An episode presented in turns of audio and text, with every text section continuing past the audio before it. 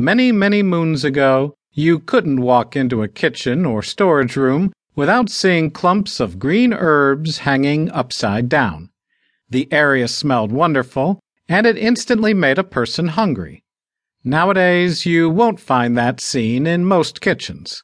Sure, you may see some potted herbs in the windows, but gone are the days when homes were naturally freshened with drying herbs. Do you remember walking into your grandmother's kitchen and marveling at the clumps of green and wondering why she had weeds hanging in her kitchen? Back then, our ancestors appreciated doing things by hand.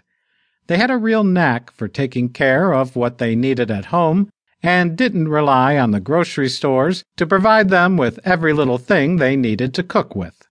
It was a simpler time and our grandmas and great grandmas lived frugally. We have gotten away from those methods.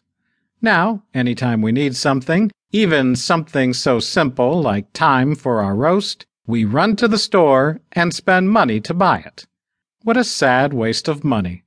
Sure, it is only a couple of dollars here and there, but what if you could put that money to something else? Why spend the money when you can take care of your spice needs at home for free.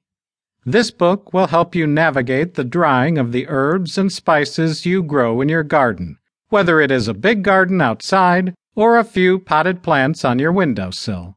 Drying herbs is a fun, potentially profitable hobby that will make your house smell great while saving you money on your own spice needs.